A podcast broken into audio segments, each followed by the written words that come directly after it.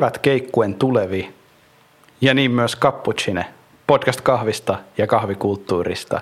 Me yritetään aina silloin tällöin aloittaa jaksot jollain vähän erilaisella twistillä ja tänään aloitettiin tämmöisellä. Minun nimeni on Jarno Peräkylä ja kanssani samassa huoneessa kunnioitettavan etäisyyden päässä istuu Andre Wikström. Samuli Parkkinen. Muistatko vielä sen Andre Wikströmin ja Jaakko Saariluoman sen? V-tyyli. Joo. Joo. Musta tuntuu, Joo. että minä ja mun faijani oltiin ehkä ainoita, jotka katsoi sitä. Ei tosiasiassa ainoita, mutta hyvin harvoja, jotka sitä silloin torstai öisin Maikkarilta, silloin kun Maikkari oli vielä katsomisen arvoinen televisiokanava, niin Joo. katsoimme. Sitähän, no, sarjahan loppui aika lyhyen kyllä mm. loppujen lopuksi, mutta se oli oikein hyvä. Myös Charkus Poussa oli tässä Joo, kyseisessä sarjassa. rauha hänelle. Kyllä, kepeät mullat. Um, joo, olitte varmaan ainoita, koska siis tota, mä muistan, että mä oon kerran, kerran mä yritin katsoa sitä, koska mua houkutteli ajatus ää, myöhään valvomisesta ja sen tekeminen tällaisen ohjelman varjolla oli mun mielestä hyvä idea. Ja jos mä en muista väärin, niin tämä kyseinen ohjelma tuli ehkä mainoskatkolta tai jotain vastaavaa. Ja oliko se niin, että Andre Wikström puhui ruotsia siinä usein? Kyllä hän puhu, hänellä oli hyvin vahva tämmöinen suomen-ruotsalainen hahmo. Joo. Mun mielestä pääasiassa puhu suomea kyllä, mutta vähän sellainen niin kuin, no hän ehkä pidettiin hieman yksinkertaisena, mutta tosiasiassa siinä oli varmaan tällaisia kielimuureja, jotka hieman Musta tuntuu, että hän puhui niinku kameralle siinä tilanteessa ja sheivasi omaa persettään. Ihan noin niinku ko- tosiasiassa. Nyt herää kysymys, mistä suunnasta tämä kamera kuvasi? Sieltä takaa.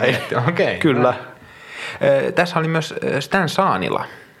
Tota, Aivan. Myös yhtenä, yhtenä hahmoista tai näyttelijöistä. Ja Joo, joo. Kapputsine kahvipodcast vanhoista televisiosarjoista Kyllä. ja kofeiinin vuoksi valvotuista öistä torstai-iltaisin. Täsmälleen, täsmälleen. Ja tota, sellainen tyyppi, joka kuuntelee tätä podcastia ensimmäistä kertaa, niin varmaan on sulkenut tai jo. Niin mä mietin kanssa, että kiva jos kuuntelet pidemmällekin. Lähtipä taas ihan eri suuntaan kuin minne piti lähteä, mutta senpähän vaan sanon, että, että tämä on oivallinen jakso siihen, koska jakso on numero 51, joka tarkoittaa sitä, että olemme satasen paremmalla puolella, hyvä siitä me. Mutta sitten mikä tästä tekee vielä mun mielestä merkityksellisemmän, niin on se, että me ei huomattu tätä asiaa viime jaksossa ollenkaan. Me hurautettiin 50 ohi niin, että heilahti. Ja tänään asian huomasin. No oikeastaan mä huomasin sen siinä vaiheessa, kun rupesin lisäämään jaksoa tonne SoundCloudiin, että, että hetkinen, meillä on 50 lasissa eikä kukaan sanonut mitään. Että onneksi olkoon Samuli 50-jaksoisen podcastin ää, johdosta, mutta kuten tuossa jo vähän ennen kuin alettiin äänittelemään, niin puhuttiin, niin ehkä vielä merkityksellisempänä asiana, niin me ollaan tehty tätä hommaa yli kolme vuotta. Se on aika pitkä aika. Kyllä. Se on aika pitkä aika. Me äänitettiin meidän pilotti loppuvuodesta, se oli joulun pyhinä, eikö ollut, kun me äänitettiin Oli, 2017. Toi ensimmäinen jakso ja julkaistiin 2018. Joo, niin oli. Ja Et mehän on- rykästiin, oliko silloin ensimmäisellä äänityskerralla niin kuin pari jaksoa vai oliko se sitten seuraava äänityskerta? Kun... Mun mielestä ei me pari, jak- tai saattoi se olla, että me rykästiin useampi kuin yksi jakso, mutta sen mä muistan, että me kokoonnuttiin hyvin tiuhaan ja silloin Cappuccine noina kunnianpäivinä julkaistiin kerran viikossa. Hyvin nopeasti sitten huomattiin, että ei tällaista tahtia pysty pitämään. Me, me, me, niin kuin, tota, me löytiin pajatso tyhjäksi saman tien, että tyyliin kaikki sellaiset isot aiheet käytiin läpi ihan niin kuin parin kuukauden sisällä ja sitten piti ruveta miettiä, että no mistäs nyt keskustellaan, mutta sitten se on mennyt tällaiseksi jaaritteluksi. Se oli myös sellaista aikaa, kun joka toisella ei ollut podcastia mm. itsellään.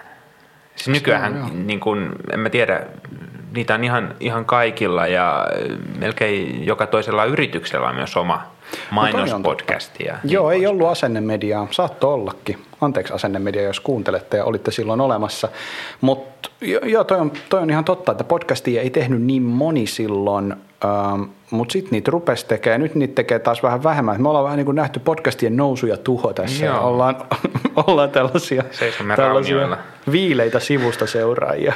Kyllä, kyllä. Äh, Samuli, kolmen vuoden jälkeen mitä sä saat tästä podcastista? Minkä takia sä tuut tänne joka kerta, kun mä pyydän, että pitäisikö äänettää podcast? Ja, ja siis totta kai usein myös itse olet aloitteellinen. Mitäs muuta? Tänään oli Pitäisikö maanantain kunniaksi itse aloittaa. Sä olit aloitteellinen, kyllä. Niin mitä mä saan tästä? Niin. Jaa, ehkä tämä kuvastaa paljon. Öö, hauskaa hetkiä. Mm. Street credittiä. O, saatko? en mä tiedä. Ei ole tullut käyty nyt sattuneista syistä missään kahviloissa ainakaan, mutta Okei. tota, silloin tällöin kyllä niitä tulee ihmisiä, jotka kahviloissa on se, että hei, sä oot se tyyppi ja niin poispäin. Okei, okei. No mutta toihan on siistiä. Joo, kyllä, kyllä. Joo. Ja sillä. Mitä, Kyllä. mitä sä saat tästä? No, vähän ehkä sama. Tämä on tämmöistä niin kuin pientä puuhastelua, mitä voisi kuvitella, että niin kuin kyllä, joo. eläkepäivillä tekisi sellaista niin kuin puutarhan hoitoon tai, tai jonkun niin kuin vanhan auton Rassaamista. rassaamiseen niin kuin rinnastettavaa tai, tai pappatunturin tai, Niin. tai pe- petankin pelaamiseen. Tässä pysyy kädet ehkä vähän puhtaampina. Niin, toisinaan kyllä. Mutta joo, kyllä, kyllä tämä on paljon antanut ja paljon antaa ja ihan tota, hyvällä fiiliksellä taas tätäkin jaksoa lähin kyllä äänittämään ja sitten meni taas näin, näin metsään, että aamulla tuntui hyvältä lähteä töihin ja nyt Nyt naurattaa. Kyllä, näin se on. Okei, mutta mm, vähän tällaisia äh, lähipäivien uutisia. Ei, ei, ei ole hirveästi nyt kahvin niin kuin rintamalla tapahtunut kylläkään. Semmoisen jutun voidaan tässä kohtaa jo sanoa, ja tästä, tästä niin kuin on Instagramin puolella puhuttukin, että, että tosiaan seuraava kahviklubitilaus ollaan tekemässä tuossa toukokuussa toistaiseksi valloittamattomasta maasta – Eli taas tulee, tulee uutta, uutta meininkiä, meininkiä kahviklubin tilaajille. Pysykää siitä tutkalla, ilmoitamme siitä lähempänä lisää. Mutta tosiaan tuossa niin toukokuun puolen välin paikkeilla olisi tarkoitus tilausta tehdä, eli olkaa, olkaa tarkkoina. Ja sitten toinen asia, mikä mulla on itselläni osunut silmään kahvin sosiaalisessa mediassa, ää, on, on tämmöinen niin kuin yleis virittyneisyys siihen, että nyt kun näitä sisällöntuottajia on, on ihan joka sormelle, mm-hmm. ja siis näitä löytyy ihan, ihan tosi tosi paljon nykyään erilaisia sisällöntuottajia. Instagramissa pelkästään on niin kuin kymmeniä sisällöntuottajia. Joo, mulla loppuu jopa sormet kesken. No joo, niitä on paljon, mutta, mutta semmoisen, minkä mä oon huomannut, on se, että se oli European Coffee Trip, joka teki ehkä tästä sellaisen postauksen, missä he sanoivat, että heidän tekemä ää, niin kuin maitokahveista kertova Tällä hyvin yksinkertainen video, että minkälaisia eroja mm-hmm. maitokahveilla mikä on latten, cappuccino, macchiaton, piccolon, Gibraltarin, flat whitein ero. Mm-hmm. Niin äh, se on kerännyt tosi paljon hyvää palautetta ja saanut paljon katsomislukuja. Ja, ja heidän tämä johtopäätös oli se, että niin kun tämmöinen aloittelijoille suunnattu laadukas kahvin sisältö on edelleen in ja että ihmisiä kiinnostaa saada tällaista niin kuin tasokasta sisältöä kahvin perusasioista. Ja tämän saman mä oon huomannut siinä, että meidän hyvä toverimme, yhteistyöhenkilömme Onyx Coffee Roastersilta äh, Lance Henrik on nytten ihan tässä lähiaikoina suorastaan räjähtänyt YouTubessa, siis ei hän henkilönä, vaan siis hän toimijana, eli siis hänen tällaiset niin kuin hyvin perusasioihin pureutuvat latte art koulutusvideot. Hänhän on siis erittäin hyvä puhumaan, hyvin lahjakas puhuja, ää, melko hyvä beatboxaaja sanoisin myöskin, niin nämä hänen ihan perus, perusopetusvideot on ollut tosi tosi suosittuja. Niin mä tulin tällaiseen tulokseen, että ehkä meidän cappuccinonakin pitäisi tälle kyseiselle hillotolpalle lähteä hipsimään ja tehdä tällaista niin kuin helposti lähestyttävää sisältöä. Ja mä mietin, että kun meillä ei nyt mitään tällaista niin kuin kuva ulottuvuutta mm, oikeastaan mm. ole, niin meidän pitäisi puhua jostain joo, helposti lähestyttävästä. Joo. Niin yksi asia, mitä multa on kyllä vuosien varrella kyselty, on ollut se, että niin, että kun sä oot tuommoinen kahviammattilainen, niin minkälaisen, että missä sä oot opiskellut sitä ja kuinka pitkään sä oot opiskellut tätä ja, ja missä sä oot sun koulut käynyt.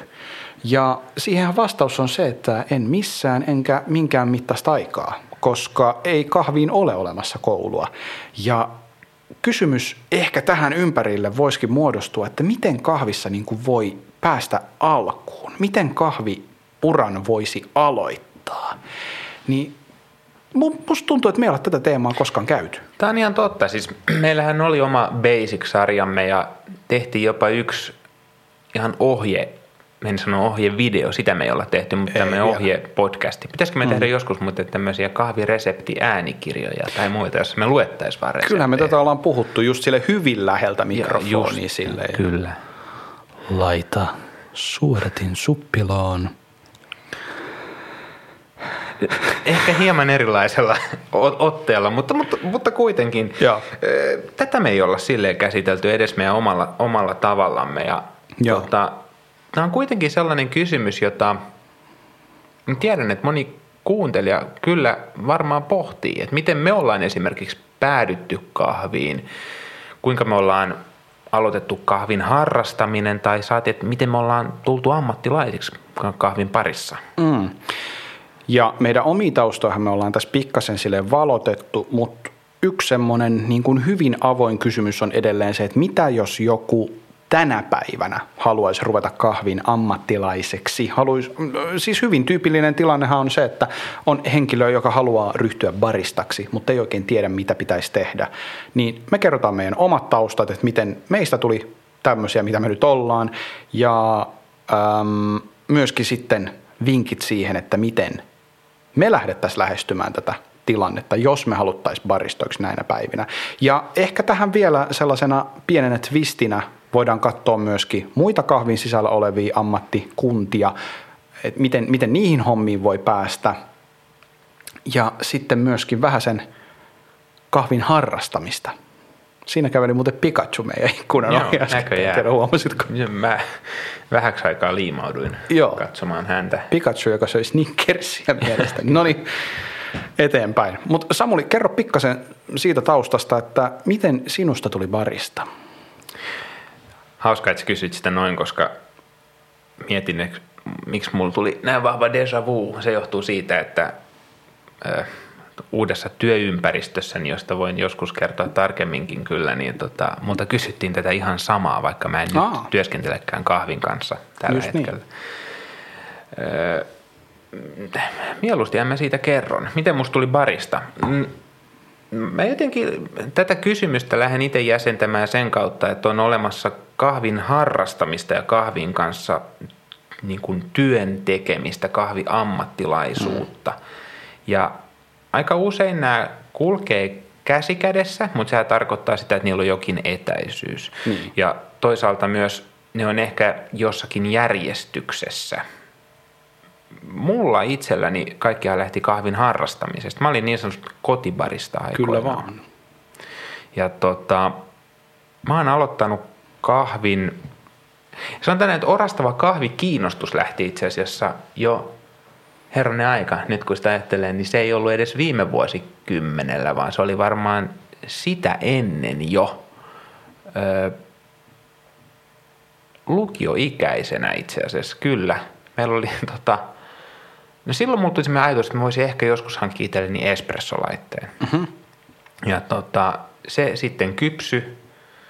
Öö, mä oon kyllä sitä mieltä, että silloin se niin kuin kahvillinen substanssi, mitä oli saatavilla, oli äärimmäisen, tota, no okei, vanhanaikaista ja ehkä vähän silleen niin kuin sen näköistäkin, mutta 2010 mä lopulta sitten ostin itselleni kotiespresso-laitteen.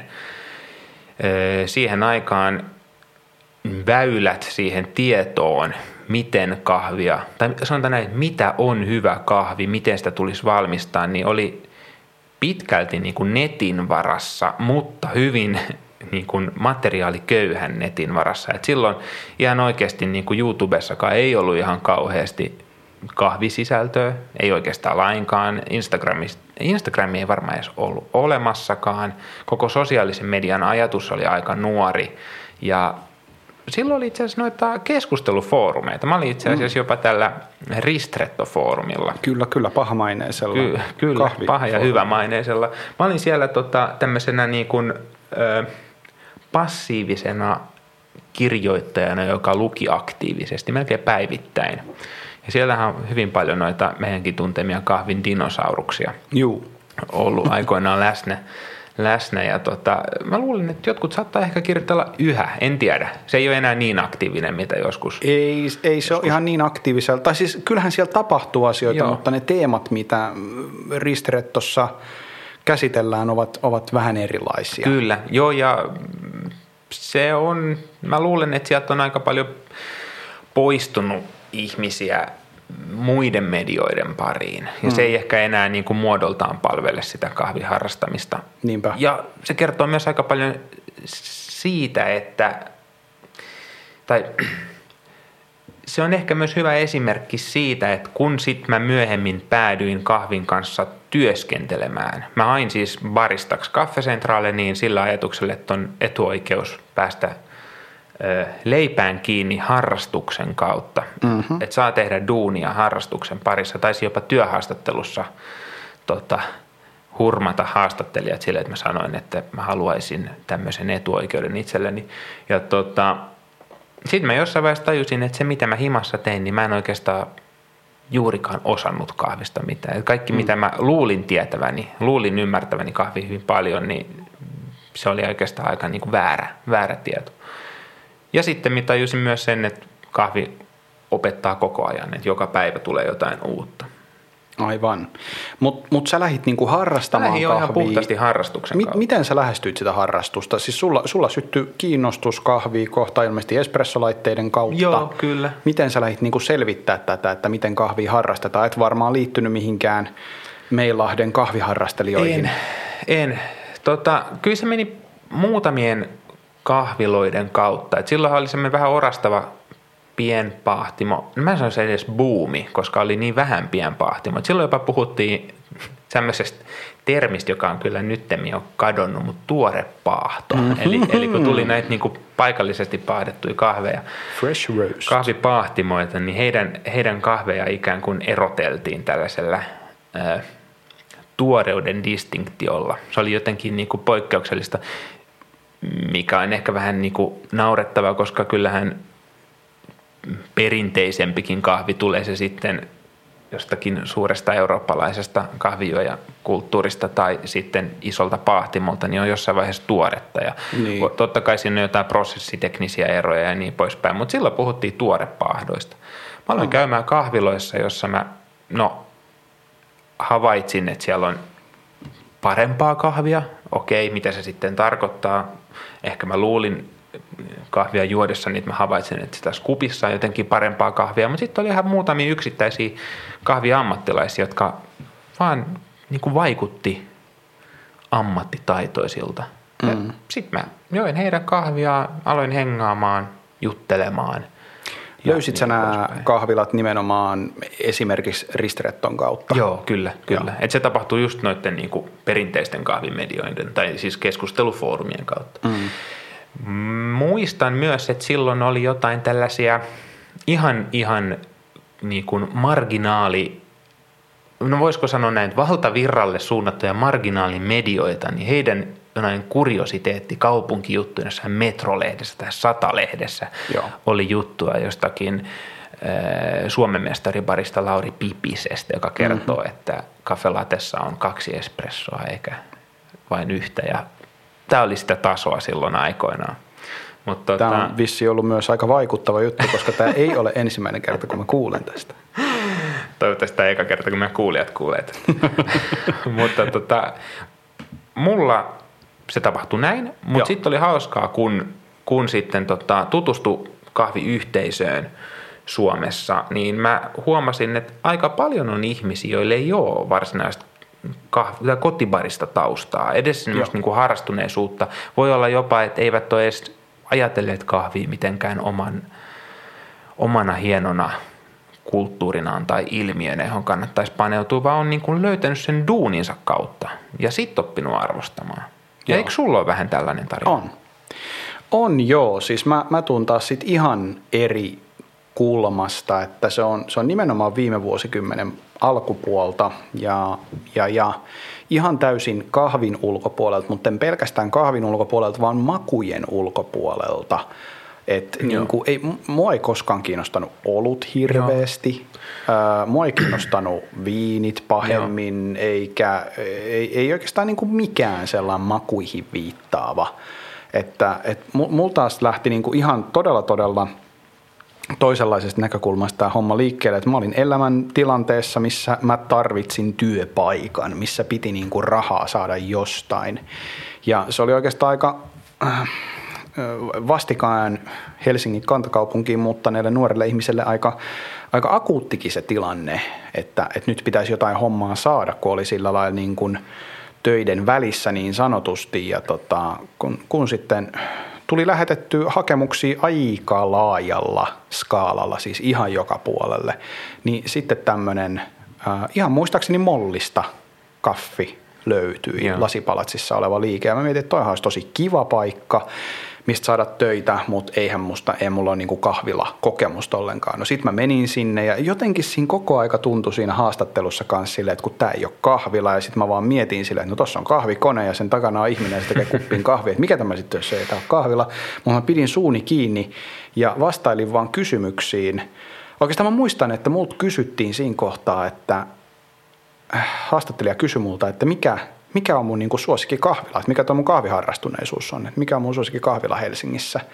Ja mä olin just muuttanut Viiskulmaa ja mä muistin, että siinä on sellainen paikka kuin Brooklyn. Niin mä sanoin, Brooklyn on mun suosikki kahvila. Mä en ollut koskaan käynyt Brooklynissa tässä vaiheessa. Enkä mä tiennyt sitä sen pointtia, että ne on jenkkiläisiä tyypit. Ja yeah. onneksi se jotenkin iski ilmeisesti hermoon, koska sitten nämä mun niin kuin ähm, tulevat kollegat ja tulevat työnantajat, he rupesivat keskustelemaan tästä paikasta. Ah, joo, se on se paikka, joo, joo, joo. Ja mä mietin sille, että juman kekka, tämä menee hyvin. Ja, silleen niin kuin smile and wave tyylisesti silleen nyökkäilin vaan ja, ja tota, hymyilin leveästi. Ja ampu, ampu että silmät jää, kiinni ja osu. Joo, että ehkä, ehkä mä en jää kiinni tästä asiasta. Ja en mä jäänyt, se meni sitten hyvin se keskustelu ja tota, pääsin duuniin. Mutta niin tämä ihan vaan sellaisena niin kuin taustatuksena, että ihan jostain mm. muualta. Mä olin muistaakseni töissä jopa siinä lasipalatsissa aika pitkään ennen kuin mä tajusin, että ne kahvit ei ole maustettu, joita okay. mä möin. Et siis mä niin kuin jopa olin useamman päivän töissä tajuamatta, että mitä mä myyn. Mutta siitä se vaan sitten niinku lähti syvenemään. Mä ajattelin, että no pitäähän näissä nyt ottaa selvää, että mikä näissä on ero. Näitä on kymmenen purkkia tässä pöydällä, että kyllähän näissä nyt joku ero täytyy olla. Joo. Kaffihan on tunnettu siitä, että kahvit on tiiviisti suljetuissa lasipurnukoissa – ja siitä pakataan sitten yksittäisesti sen verran, että mitä, mitä asiakas tilaa. Niin tota, sitten mä rupesin näitä maistelemaan ja, ja hyvien kollegojen avustuksella sitten pääsin vähän niin kuin kahviin kiinni. Mutta näinkin voi edetä totta kai uralla. Tuo oli hyvä jäsenystö makujen ulkopuolelta, koska mulla unohdin sen sanoa, mutta siis mähän aikoinaan ö, varmaan mietin vielä, ei kyllä se oli, joo, mä mietin varmaan ennen lukioa sitä, että pitäisikö kouluttautua kokiksi. Mulla on mm. ollut, siis lapsuuden idoleita on ollut niin kuin TV-kokit, joka on ehkä meidän joo. sukupolvella ollut suhteellisen iso kyllä, populaarikulttuuri-ilmiö. Ja tota, kyllä niin kuin kulinaarinen innostus oli siinä taustalla. Ja mä itse asiassa taidan, tai jos mä muistan nyt oikein, niin mä taisin sanoa työhaastattelussa, että, mikä on ehkä vähän hassua, kun on 18-vuotias, niin, niin että voin ottaa riskin, kun sanon, että harrastan olutta. Mm-hmm. Silloin oli myös oluen harrastaminen aika nuorta, mutta sitten just täsmensi sitä, että mua kiinnostaa hirveän paljon niin kuin olut nimenomaan tälleen niin kuin craft-hengessä – ja, ja silleen niin kuin sitä samaa kulttuuripöhinää, mitä tavallaan nyt kahvinkin ympärillä ollaan katsottu jo toista kymmentä vuotta. Joo. Ja silloin jopa itse asiassa mietin sitä, että joko paneudun enemmän kahviin, tämä oli siis tosiaan lukion jälkeen sitten välivuosia viettäessä, niin, niin tota, paneudun kahviin tai sitten lähden niin kuin pienpanimopuolelle. Mm. Ja tota, no en tiedä, mitä se olisi ollut se ura toisaalla. Niin. Sitten ehkä, niin. En, siis niin, nimenomaan vaikeahan se on sanoa, koska, koska onhan tämä nyt sitten toisaalta niin kuin muokannut itsestä aika, aika sitten eri, no, no mun kohdalla erityisesti hyvin hyvin erilaisen hahmon kuin mitä mä olin silloin sinne haastatteluun mennessäni. Onneksi sain, sain sen duunipaikan, pääsin keskittymään kahviin. Eihän, ei kahvi ollut mulle sellainen intohimo vielä niin kuin pitkää aikaa. Ja sitten, sitten rupesi niin kuin paneutua siihen, että mistä tässä niin kuin hommassa on kysymys ja rupesi tutkia noita tota, uuttoreseptejä ja aeropressiä, miten se oikein niin kuin toimii ja ja, ja, ja sitä, sitä kautta oikeastaan se mielenkiinto sitten lähti, lähti vieläkin enemmän, mutta, mutta niin kuin jos, jos pohtii tolleen, että miten baristaksi päädytään, niin baristaksi päädytään aika erilaisiin reitteihin nyt sitten kuitenkin. Että jos on oma kiinnostus olemassa, niin just sen yhteisön löytäminen, hyvien kahviloiden löytäminen, niihin töihin hakeminen, välillä työhaastattelussa vähän valehteleminen, niillä, ja niillä riskien näköjään, ottaminen. Ja riskien ottaminen, niillä näköjään pääsee aika, aika pitkälle. Ei, mutta, tota, mutta nyt täytyy toisaalta myöskin erottaa se, että tämä oli silloin, kun me aloitettiin. yli, no ei yli kymmenen vuotta sitten, no kymmenkunta Joo, vuotta niin. sitten. Kyllä. Hetkinen, 2021. Se on melkein kymmenen vuotta sitten. No siis mulla, mulla, mulla, mulla, luki, mulla luki jo aikoinaan siis Abikronikassa, että mä harrastan kahvia. Jaha. Mutta toi oli, toi oli ihan, siis nimenomaan toi niin kuin historiallinen konteksti täytyy kyllä ymmärtää, koska tota, muistan, että silloin niin kuin kahviharrastajia, nimenomaan harrastajia, jotka siis toisaalta tienattua rahaa tunkee kahviharrastukseensa, niin niitä oli silloin aika vähän ja ne oli aika tämmöisiä propellihattuisia insinöörimiehiä. Mm. Ja jos mä nyt tarkastelen kahviharrastajia – okei, mun perspektiivini on hirveästi laajentunut, kun on työskennellyt lähes kymmenen vuotta tiskin takana ja, ja niin kuin kahvia juovan yleisön edessä, niin on tavannut tosi paljon erilaisia ihmisiä, mutta mun mielestä kahvia lähestytään aika eri tavalla nykyään ja harrastajat saattaa olla, no okei, on monen, mon, monesta eri lähtökohdasta, monen, monen eri suuntaan lähteviä ja, ja niin kuin erilaisin intressejä, mutta enemmän ehkä sellaista niin kuin – se on enemmän niin kuin semmoista lifestylea, Joo. tietenkin mitä kuluttaminen ehkä enenevissä määrin koko aika on hmm. kaupunkilaisessa elämässä ja sitten se on ehkä myös joillekin vähän semmoista niin kuin taideprojektia myös. Kyllä. Et se, se on joku tämmöinen niin kuin, äh, niin kuin aistiesteettinen ilmiö, jota sitten niin kuin on tutkittu ja, ja siinä missä jotkut – vaikka just äh, maistelee viinejä tai, tai mm, tekee kuvataidetta, niin jotkut sitten haluaa vähän kokeilla erilaisia kahvijuttuja ja, ja niin kuin keskittyä niihin kyllä. makuihin ja niin poispäin. Kyllä, kyllä. Siis, ähm, koska, koska nykyään tuo kahvin harrastaminen on tosiaan hyvin erilaista. että sen sijaan, että sun täytyisi roikkua jossain foorumeilla – ja niin käydä sanallista keskustelua, niin nykyään kahviharrastaminen on enenevissä määrin just niin Instagramissa näkyvää kuvien ottamista, sen niin selväksi tekemistä, että kahvi kiinnostaa, otetaan kuvia erilaisista kahvikupillisista uuttomenetelmistä, latteartista kahviloissa ja sellaista eletään niin kuin sitä kahvia. Ja, tota, ja, ja sillä laillahan äh, voisi sanoa, että kahvin harrastamisesta on tullut se, se ei ole ehkä enää samalla lailla sellaista salatiedettä myöskään, mikä on jossain Joo. foorumin perukoilla, että et, et, et nykyään, nykyään sen lähestyminen on myöskin huomattavasti helpompaa. Mutta uh, mut, mut sanotaan näin, että joku niin kun Instagramissa vaikka näkee näitä hienoja uuttomenetelmiä ja joku, joku niin kun haluaisi paneutua kahviin enemmän, niin sä, sä etit foorumeilta mm. öö, niin kun kahviloita ja, ja osaajia ja opit niiltä ja kävit kahviloissa juomassa kahvia. Mutta jos sä nyt aloittaisit kahviharrastuksen, niin miten sä lähtisit sitä lähestymään?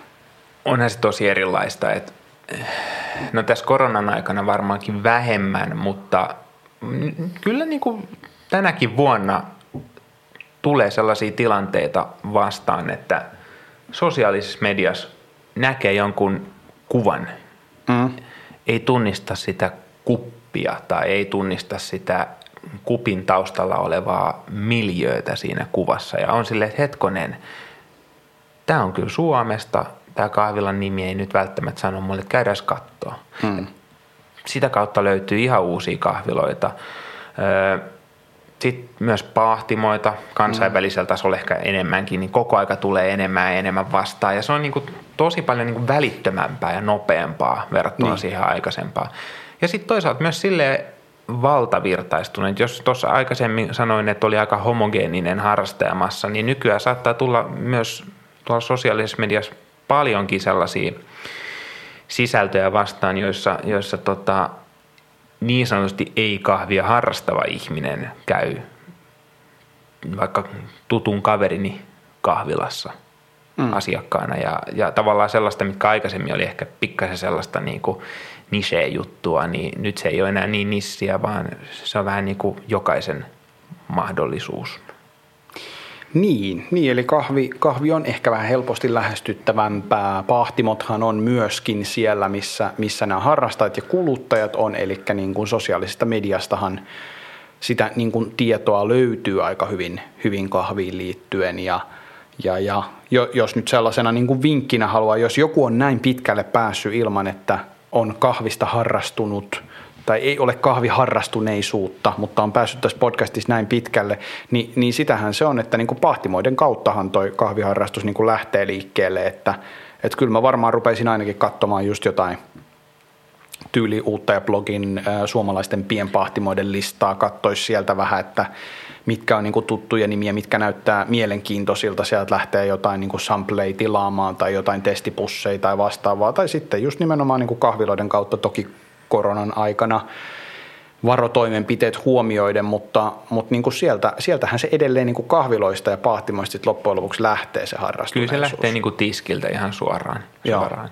joo. pistää seuraukseen kiinnostavia kahvigrammaajia. Kyllä, no siis toihan on ihan sellainen todella arkipäiväinen ja mm. jokahetkinen asia, että jos No, siis miettii, minkälainen avaruus aukeaa, kun pistää vaikka IGn hakuun jonkun kahviaiheeseen aiheeseen aihetunnisteen, niin mm. niin tota, siis sehän on niin kuin vähän valtava.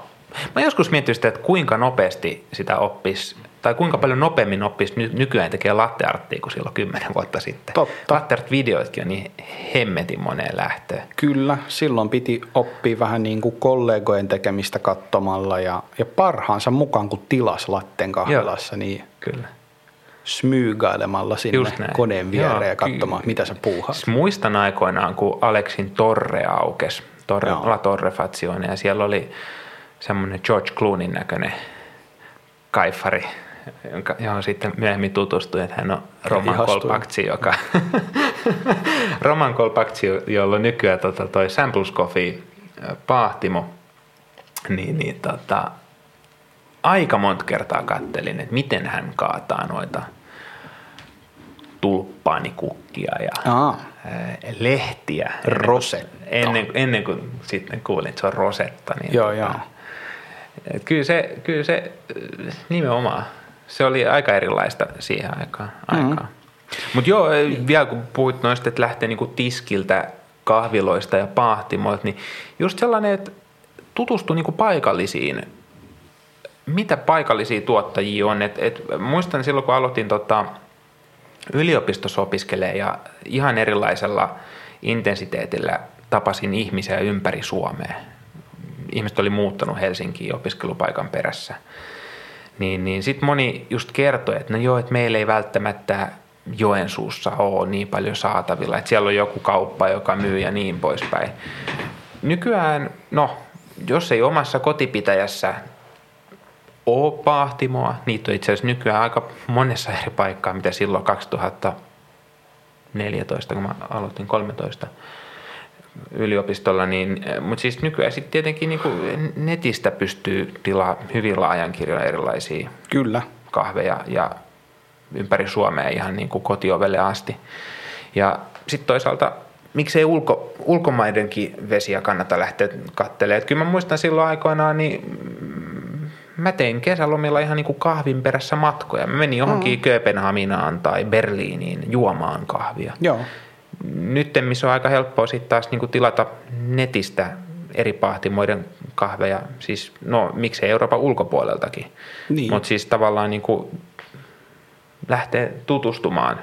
Mä oon myös kuullut, että on olemassa sellainen tota, kahvitilausporukka nimeltään Kahviklubi, jonka kautta pääsee tutustumaan tällaisiin ulkomaisiin kahvipahtimoihin kustannustehokkaasti ja saa halutessaan myöskin kuratoitua sisältöä sieltä. Mutta en tiedä, En tiedä, ootko sä kuullut tällaisesta? Mä, mä oon kuullut ja mä odotin sen tulevan sieltä. Sen takia mä vähän alkoi puhe pätkimään, kun mä arvasin, että sieltä tulee. Tässä nyt on puhuttu siitä, että niin kuin kahvi, harrastuneisuus ja, ja työ kahvin parissa niin kulkee mm. tietyllä tapaa käsi kädessä.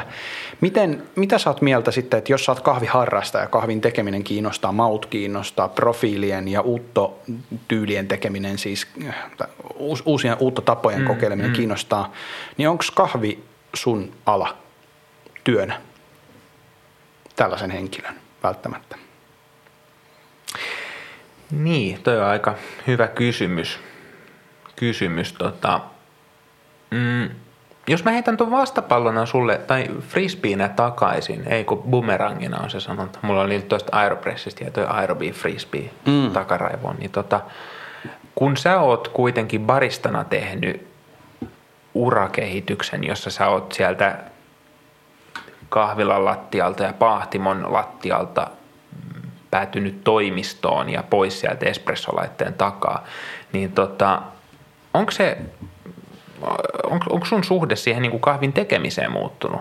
Että onko se, niin kuin, kun sulla on kuitenkin sellainen intohimo ollut lähes läpi sun kahviuras niin tota, läsnä, niin, niin, niin tota,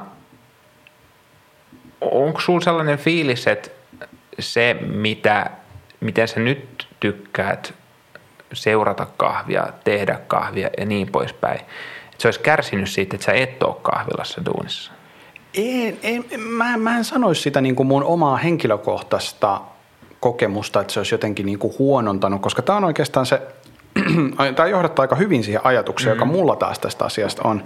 Eli se, että kahvi on sulle intohimo ja sä niin kuin tykkäät tehdä himassa kahvia ja sä tykkäät kokeilla uuttomenetelmiä, reseptejä ja niin edespäin ja ottaa niistä kuvia, niin se ei välttämättä, mä sanon ja argumentoin, ää, niin se ei välttämättä tarkoita sitä, että kahvila työpaikkana on sulle, sua varten, koska se, mitä niin kuin, miten mä suhtauduin kahviin silloin työskennellessäni kahvilassa, voidaan mennä kohta siihen, että miten mä suhtauduin siihen paahtajana, mutta siis baristana, miten mä suhtauduin kahviin, niin mä suhtauduin kahviin hyvin sellainen niin kuin välineellisesti siinä mielessä, että kun mä teen itselleni kahvia, niin mä teen nimenomaan itselleni kahvia. Ja mä etin sitä, että miten mä saan sen kahvin maistuu hyvältä. Ja mä mm-hmm. vähän mietin sitä, että no jos mä tosta vähän twiikkailen, niin miten se maistuu paremmalta. Ja sitten mä saan niinku itse sen feedbackin siitä saman tien. Mutta kun mä oon töissä kahvilassa, niin mä teen sen jollekin muulle. Se ei ole niinku mun juttu oikeastaan se kahvi siinä vaiheessa. Mä käytän totta kai mun omaa asiantuntemustani ja mä käytän niinku sitä, se on, se on edelleen mun intohimo tehdä kahvin kanssa töitä – mutta, ää, mutta kahvilassa se on erilaista. Ja kahvilassa mä myöskin ymmärrän sen, että se mitä mä teen asiakkaalle ei välttämättä ole se mun ykkösintohimo, jos näin voisi sanoa tämän asian. Että, et, mä muistan sen oikeastaan aika selkeästi sen sellaisen naksahduksen mun päässä, kun mä joskus tajusin sen, että brasilialainen, nyt mä käytän rumaa sanaa, keskitummapahtoinen kahvi, mitä ikinä se tarkoittaakaan. Pikkasen kehittyneempi profiili, mm. mutta ei vielä sellainen niin kuin hiiltyneen makuinen kahvi, niin, tota, ää, niin se espressona on itse asiassa paljon parempi ajatus kuin ne sellaiset niin kuin hedelmäiset ja marjaiset etiopiat, joista mä tykkäsin. Ja siitä syystä, että mä saan tehtyä siitä varsin miellyttävän espresson, ää, mutta – mä teen siitä myös ihan tosi tosi hyvän makuisen latten ja hyvän makuisia muita maitojuomia, jotka on ylivoimaisesti kahvilan myydyimpiä juomia. Niin tällä lailla, niin kun, kun sä oot kahvilassa töissä, sun pitää osata myöskin asettua sen, sen asiakkaan ö, asemaan. Ja kahvilassa työskentely on niin paljon muuta kuin – sitten sitä niin kuin kahvin uuttamista myöskin, että jos, jos sä haluat olla barista, niin sun työtä ei ole pelkästään kahvilla hifistely, vaan sun työtä voi olla leipien täyttäminen, Kyllä. sun työtä on siivoaminen, Kyllä. WCn siivoaminen, Kyllä. ei pelkästään pöytien ja, ja lautasten hakeminen ja pöytien pyyhkiminen seuraavaa asiakasta varten. Inventaariot. Inventaariot, toivottavasti ei hirveän usein, mutta silloin kun on, niin ne on sun työtä. Luuttuaminen on sun työtä hirveästi siivoamiseen liittyviä joo, asioita, mutta mut kassan laskeminen on sun työtä, kyllä, se on tylsää, raporttien täyttäminen on sun työtä, tilausten tekeminen. Siis se, mitä mä yritän sanoa tässä on se, että, että baristan työ on ihan tosi kivaa. Mä pidän Joo. siitä ihan tosi paljon. Mä tykkään siitä asiakaspalvelusta. Mä tykkään hyvänmakuisen kahvin tekemisestä mun asiakkaille ja sen näkemisen, että he palaa, palaa uudestaan ja uudestaan takaisin, koska he saa sieltä sen kokemuksen, mitä he toivovat saavansa. Ja se on mun mielestä niin kuin teknisesti ja mekaanisesti mukavaa hommaa. Mutta siihen liittyy myös paljon sellaista, minkä takia mä en ole barista. Että jos mä haluaisin siivota, niin mä varmaan olisin siivooja. Tai jos mä haluaisin laskea kassan, niin mä varmaan olisin joku kassan laskija. tai joku muu tämmöinen, niin kuin, en mä tiedä, koneethan laskee rahat pankissa. Mutta mut, no, niin joku tämmöinen. Käteistäkin lajitellaan. Mutta eikö senkin tee kone? Mulla on muutamia frendejä, jotka itse asiassa ollut jossain tällaisissa lafkoissa. On okay. Tulee ne baristojen tilittämät tilityspussit Aa, joo, joo, ja sitten sieltä niin lajitellaan. Ja joo, joo, joo, joo, kyllä, kyllä, niin ymmärrän. ymmärrän. Uh, Mutta siis niin, se on, se on mun mielestä sellainen keskeinen juttu, mitä tulee niin kuin kahvin ammattiin. Eli sitä kuulee aina silloin tällöin, että ihmisiä vaikkapa on, jotka haluaisi työskennellä kahvin parissa jotka nimenomaan haluaisi päästä kahvilaan töihin, jotka miettii, että no miten nyt pääsee noihin tota, vaikkapa tämän kaupungin kymmeneen kovimpaan kahvilaan. Kyllä, duuniin. kyllä. Niin siis nehän on aika, aika kilpailtuja spotteja sitten kuitenkin, Just nuo kahvilan tiskin takana olevat, olevat paikat. Niin siinä voisit kysyä myöskin itseltä, että onko tämä oikeasti se, mitä mä haluan. Onko tämä se, että mä haluan tuonne tiskin taakse sen takia, että mä haluan olla barista, vai onko tämä se, että mä haluan kikkailla kahvilla ja tehdä mun omia uuttokokeiluja ja sellaisia. Koska jos se on se juttu, niin se on tosi tosi kiva harrastus. Mutta sitten taas se kahvi ammattina on niin paljon muuta. Ja en mä nyt sano, että se on kilpailtu, kilpailtuja paikkoja silleen, että sä voit menettää sun työpaikan minä hetkenä hyvänsä. Sitä onneksi tapahtuu hyvin vähän, mutta mut niinku kahviloihin on kova tunku. Ja tuosta voisi ehkä pari sellaista vinkkiä heittää myöskin teille, joita kahviloissa työpaikka kiinnostaa, että jos sä tuut siihen tulokseen sitten kuitenkin, että se on se sun homma, sä haluat olla barista ja sä haluat olla kahvilassa töissä ja sä haluat niin sen urapolun itsellesi, niin mitä silloin voi tehdä, kun on soitettu läpi Helsingin kymmenen kovinta kahvilaa ja sä et pääse sinne töihin, ne eivät hae työ, työntekijöitä tällä hetkellä, sä oot lähettänyt avoimen hakemuksen yhtiön e-mail-osoitteeseen ja sieltä et joko ole saanut vastausta ollenkaan tai sitten saat vastauksen, hei emme juuri nyt etsi uutta työntekijää, mutta pidämme hakemuksesi mielessä, niin mitä silloin voi tehdä, jos kahviuran haluaa itselleen? Niin mä sanoisin, että kaksi asiaa oikeastaan, mitä voi tehdä.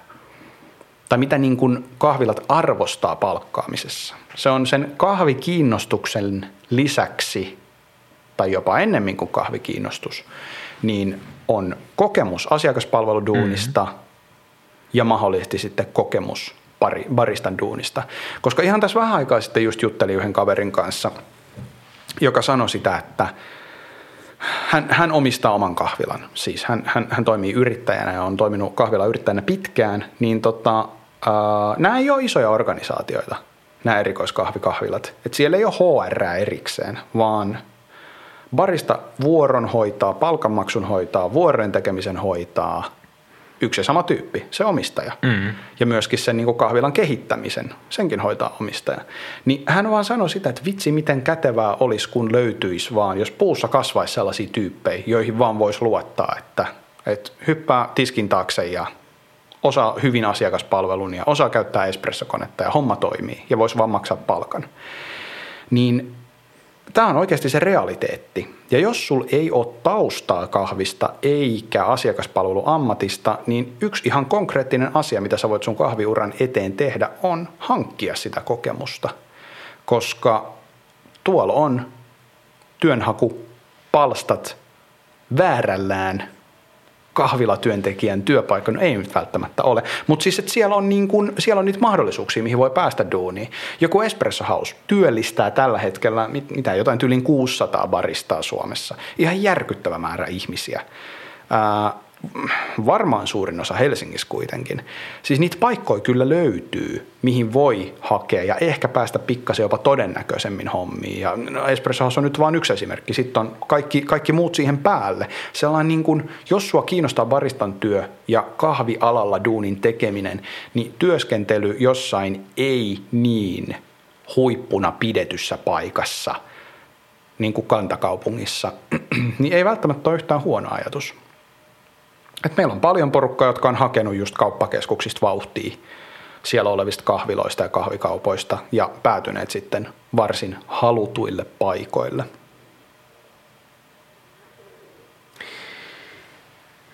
Tuossa on paljon sellaista, joka tiivistää niitä munkin ajatuksia, joita mä en osannut äskettäin sanoa.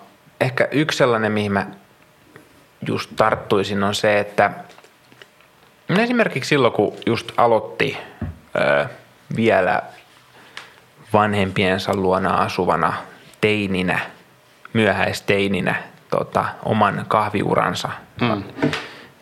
palkkatyöläisenä, niin ö, mä sanoin, että se olisi mulle mitenkään shokki ollut, että hetkonen, että mä joudun just vaikka tiskaamaan ja luuttaa lattioita ja imuroimaan joka päivä ja niin poispäin. Mutta kyllä mä sitten niin äkkiä huomasin, että se, on, se kahvinörtteily on paljon muuta kuin se kahviduuni. Kyllä. Ja, ja tota, musta tuntuu ehkä, että silloin kun itse aloitti kahvihommat, niin silloin ikään kuin tässä pienessä kahviskenessämme, joka oli äärimmäisen Helsinki-sentrinen. Ja anteeksi vaan kuuntelin, jos itsekin aika usein tässä niin kuin puhuu kahvikulttuurista ikään kuin tosi vahvasti helsinkiläisenä asiana. Mm-hmm. Mutta se oli silloin niin pientä, että oli tosi paljon sellaisia kahvinörttejä, jotka saattoi olla oikeastaan aika niin kuin paskoja palveluammattilaisia. Mm-hmm. Ja, ja kyllähän niin kuin silloin oli vahvasti se niin kuin mainekin, että no, ne ei ole niitä paikkoja, joissa on hyvä asiakaspalvelu. Ja siihen aikaan tämmöinen joku hospitality-teemakin oli niin kuin aika vieras. Tai mä muistan, kun se sitten niin yleistyi, niin, niin ikään kuin baristan ammatti koki jonkun vallankumouksen. Et, et se ei ole enää se niin kuin kahviosaaminen ja substanssi ja nimenomaan se asenne, että hei, tehdään itsellemme kahvia ja tarjoillaan sellaista kahvia, mitä mä tykkään juoda, niin muille. Mm. Aletaan miettiä enemmän sitä, että hei, että joku muu sen kahvin juo. Ja sitten toisaalta, että jonkun muun kahviahan sä teet. Niin. Ja tota, toi on, toi on niin kuin tosi hyvä pointti. Sitten toinen ehkä niin kuin vielä, jos tota ajatusta kehittää, niin onko sulle tullut vastaan sellaista, että ihminen on vaikka kyllästynyt duuniinsa istumatyöläisenä, toimistoprekaarina tai vastaavaa ja miettii, että hei, mä perustan kahvilan. Joo. Ja sitten he ajattelee, että se on semmoinen kiva duuni, jossa tota, kun sä sanot viimeiselle asiakkaalle hei hei, niin sit sä pystyt myös kytkeä sen oman työkytkimen pois ja siirtyä vapaalle ja, mm. ja tota, elämä on ehkä onnellisempaa ja stressittömämpää. Onko sinulla tullut vastaan näitä? No siis tämähän on klassinen tapaus, että ihminen lopettaa entisen Kyllä. päivätyönsä ja paljon täällä meidän alalla puhutaan edellisestä elämästä. Eli Just siis näin. se kertoo ehkä siitä, että meillä on hyvin paljon ihmisiä, jotka tulee muilta aloilta. Ja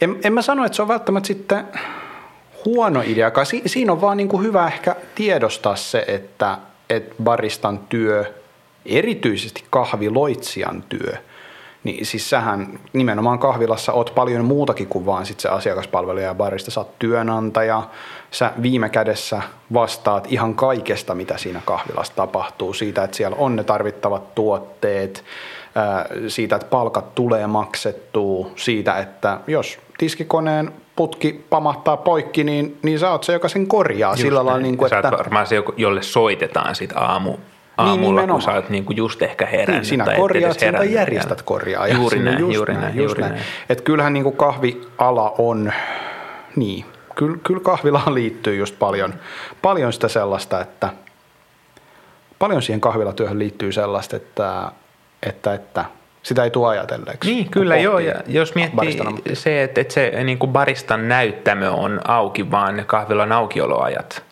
tai se kuvallinen media jossain tuolla sosiaalisessa puolella, sosiaalisen median puolella, niin sen on täynnä niin kuin vaan niitä sellaisia kiiltokuvia, mm. niitä huippulatteartteja tai, tai kahvin fiilistelyjä, mutta siis mulla on paljon sellaisia kavereita, jotka ei ole ymmärtänyt sitä, että kuinka kauan, no okei okay, Helsingin hitaimpana kahvila tota, siivoojana, niin, to, tota, niin vietän aikaa aukioloaikojen ulkopuolella kahvilan työssä.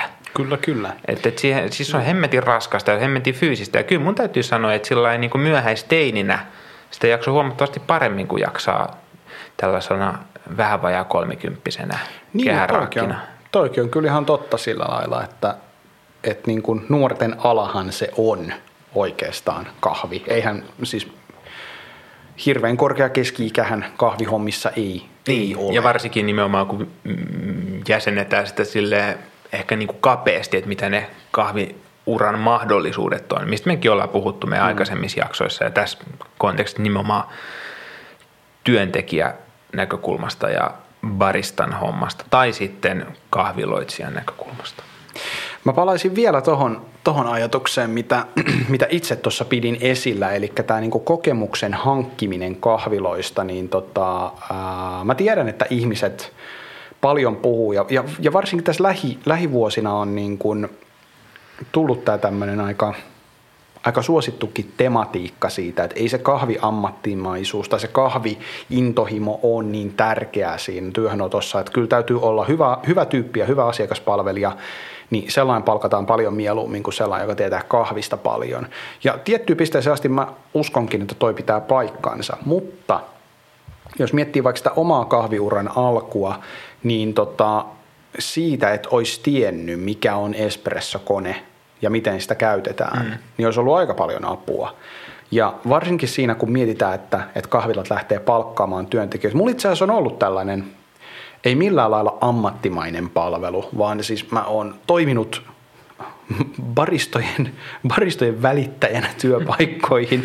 Tällä vähän niin kuin tahottomastikin. Ei siis kaverit, kaverit on ollut työpaikkaa vailla ja, ja sanoneet, että jos kuulet mistään mitä ja mä oon kysellyt ja, ja silleen matchailut tyyppejä työpaikkoihin, niin kyllä, kyllä mä oon huomannut sen, että nimenomaan näillä niin kuin pikkukahviloita pyörittävillä tyypeillä, niin siis mitä valmiimpi package on olemassa, niin sen parempi. Totta kai sen täytyy olla hyvä tyyppi, joka sinne työpaikkaan palkataan, mutta mutta ihan jo pelkästään se, että sitä työmahdollisuutta odotellessa, jos sulle espressokone on laitteena tuttu, kahvin tekeminen isoilla kahvilalaitteilla, ammattitason myllyn tai, tai muun tällaisen laitteiston käsitteleminen ja, ja sen niin kuin luonteva osaaminen, niin siitä on ehdottomasti hyötyä.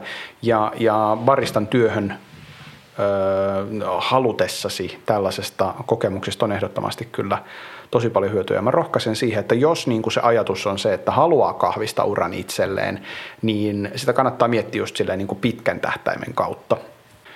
Ja ehkä nämä tietyllä tavalla nämä samat lainalaisuudet pätee myöskin, myöskin niin kuin kahviuralla etenemiseen, että, että, että sit mitä tulee just vaikkapa, äh, vaikkapa paahtamiseen, mistä mm. mekin ollaan puhuttu paljon tästä tällaisesta niin kuin, tällaisesta niin kuin luontevasta jatkumosta siihen, että mitä barista tekee työssään seuraavaksi kahvilatyön tekemisen jälkeen, niin äm, se, että miten tällaisiin hommiin pääsee, miten, miten pääsee pahtimolla sitten eteenpäin, niin siihen pätee ehkä samanlaiset lainalaisuudet, että se, että sä oot ollut kahvilassa töissä baristana joitain vuosia vaikkapa, niin ei tarkoita automaattisesti sitä, että nyt sulle tarjotaan pahtajan paikkaa, vaan että se on sitten taas ihan, ihan eri homma ja se on ihan erilaista duunia ää, tuotannon puolella. Se on käytännössä sama kuin se olisi tehtaassa töissä, että sä niin tuotanto kahvin pahtaminen, niin se on, se on raskasta duunia fyysisesti normaalisti. Ähm, joissain paikoissa on vähän tällaisia auttavia työvälineitä, niin kuin just jotain vihreän kahvin imureita ja mm ja, ja tällaisia niin kuin nostokoukkuja ja tällaisia vihreä kahvisäkeille, mutta, mutta siis lähtökohtaisesti siinä nostetaan paljon ja siinä, siinä liikutaan paljon.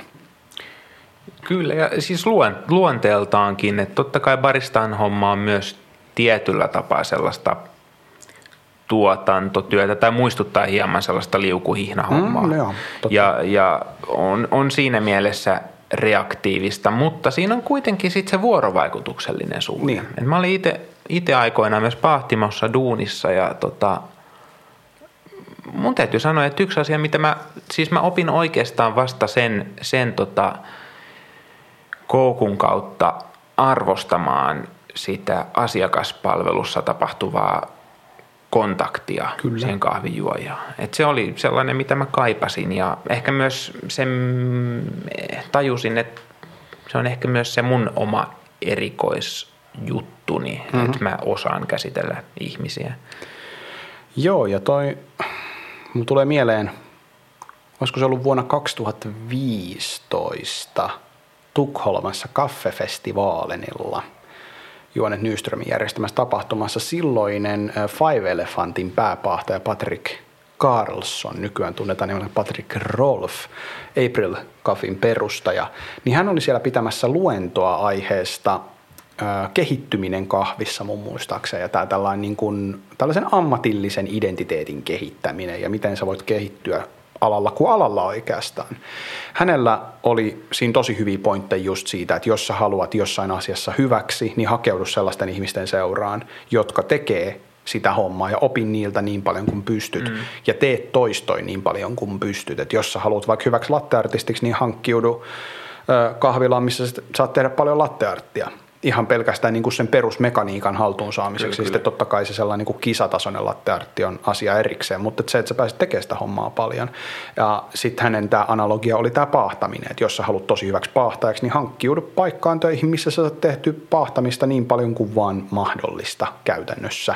Ja saat niitä toistoisia ja saat sitä ymmärrystä siitä mekaniikasta. Niin hänellä oli silloin tämmöinen tämmöinen kampanja käynnissä, että Five Elephant haki paahtajia sellaisella sopimuksella, että he otti, ähm, he otti tällaisia niin kuin kokelaita töihin itselleen, muistaakseni kuukaudeksi vai kahdeksi kuukaudeksi ilman palkkaa, mutta sellaisella mahdollisuudella, että Five Elephant sitten taas järjesti asumisen tälle mm, henkilölle. Okay. Mun muistaakseni se oli Elephant Farm tai joku vastaava tosi, tosi hauska tota, niin kuin nimi, nimi tälle, tota, tälle kampanjalle. Mutta sen pointtina oli se, että kun siis meiltä loppuu paahtajat, meiltä loppuu oikeasti kovatasoiset niin kuin ihmiset, jotka osaa paahtaa, kun, kun niin kuin pahtimo toiminta kasvaa, niin tarvitaan enemmän ja enemmän ihmisiä, jotka niin kuin osaa sen paahtamisen mm. taidon Kyllä. ja jotka niin kuin on hyviä siinä ammatissa, Joo. mutta he koki, että he eivät voi palkata ihmisiä vaan silleen, että okei, sua kiinnostaa pahtaminen, mm. koska siellä on jonos niin paljon kahvin kanssa töitä tehneitä ihmisiä, jotka on sitä mieltä, että mun seuraava askel on pahtaminen, tekee sitä kuukauden ja on sille, en mä halua tehdä tätä. Ja just toi, että niinku, vaikka se perehdyttäminen, niin no itse asiassa just kun kuvailin niitä omia alkuvuosia kahvilassa, mutta sitten pahtimon puolellakin, että perehdyttäminenhän vie aikaa ja no tietenkin myös rahaa, mutta sieltä voi paljastua se ihan kummalta tahansa puolelta, että tämä suhde ei välttämättä toimi. Niin. Tai että siis asenne voi olla väärä tai lähestymiskulma voi olla ihan erilainen tai, tai sitten joku muu ei klikkaa. Mm. Että tavallaan toi on niinku hyvä pointti, että semmoinen, että jos sä oot, siis ikinähän me ei olla valmiita, mutta jos sä oot niinku valmiimpi, niin, ja sulla on ne tietyt taidot, mitä niin ehkä toi just, kun sä puhuit aikaisemmin itsekin niin kahvista välineenä, niin se, että niin. sulla olisi taitoja välineinä. Että mm. pystyt, sulla on joku instrumentti, niin sä pystyt menemään tiettyyn paikkaan ja niin mm. poispäin. Kyllä.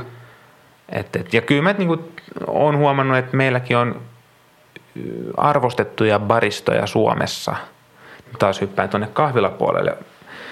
Arvostettuja baristoja Suomessa, mutta sitten heidän niin kuin, työhistorian kautta se esimerkiksi – tämmöinenkin kuin kiireen käsite on mm. hyvin niin kuin, se on hyvin eri, eroavainen eri ihmisillä. Et, et, niin kuin itse, itse kun olen työskennellyt kahvilassa, jos niin kuin saa oikeasti tehdä kunnolla duunia, Joo.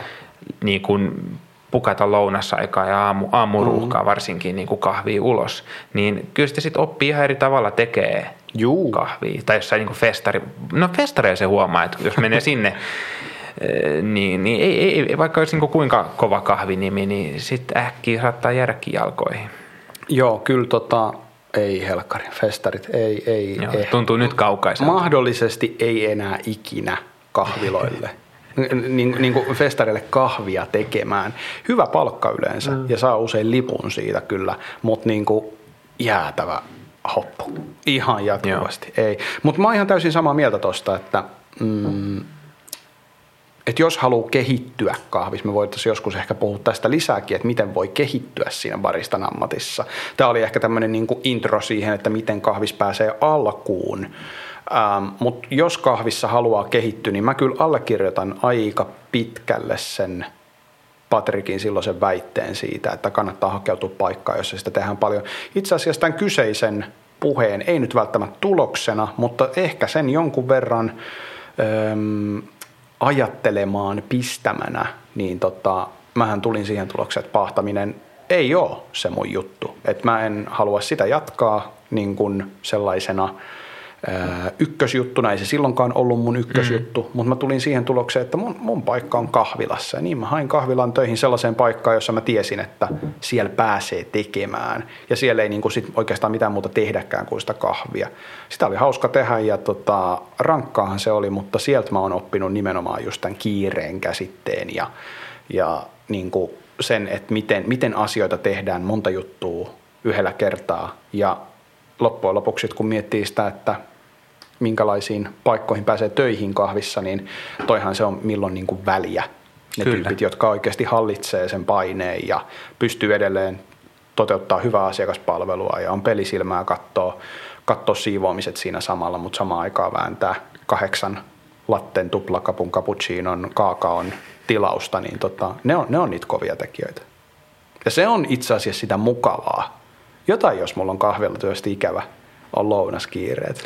Joo, kyllä mä itse asiassa nyt, nyt, nyt tota, kun sä tuon palautit mun mieleen, niin, niin, niin kyllä se on sellainen, siitä voi nauttia. Kun puhuttiin noista TV-ohjelmista tuohon alkuun, niin mä haluan tähän loppuun vielä sanoa, että mä joskus mietin, että semmoinen, tiedätkö kahvialan masterchef tai top chef olisi kova. Mä joskus jopa vähän silleen niin kuin päässäni piirsin sellaisia ajatuksia, että miltä se näyttäisi niin kuin Suomen kahviskenessä, kun jengi skabais. Mutta ei ole sellaista tapahtunut. Ei ole tapahtunut ja se ei ole ehkä ihan niin monipuolinen kuin kokkiohjelma. Ei se ole. Mutta tos on ihan tosi tosi paljon ideaa. En mä tiedä, se olisi ainakin hauska. Niin olisi. Jumaliste. Näihin kuviin ja tunnelmiin. Mitä sä oot mieltä? Ootko koskaan miettinyt kahvila työhön lähtemistä? Tai oletko kenties kahviammattilainen? Miten päädyit siihen duuniin?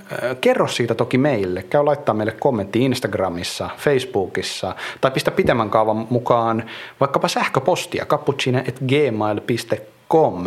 Ja kun olet sen tehnyt, niin käy vielä kertomassa Cappuccinista kavereillesi. Käy jättämässä meille iTunesissa arvio ja pistä meidät seurantaan myöskin Spotifyssa ja miksei myös siellä iTunesin puolella. Kiitos sulle Samuli jälleen kerran tästä. Kiitos Jarno. Erinomaisesta keskustelusta. Muistakaa juoda kahvia. Mekin juotiin kahvia, mutta se on loppu jo. Se oli ihan hyvä Kenia. Oli, tosi mukava. Viime vuotinen, mutta, mutta ihan... Ei, mutta siis oikeasti tosi kiva. Ja niin, pitkästä aikaa semmoinen jäi hyvä fiilis tuosta Keniasta. Joo, kiitos siitä Populus. Muistakaa tekin juoda kahvia ja hakeutua kahviloihin töihin, jos se tuntuu oikealta. Tai jäädä kotiin harrastelemaan, jos se tuntuu oikealta. Sekin on kiitos. hyvä. Kiitos tästä ja moi moi. Moi moi, lämmin kiitos.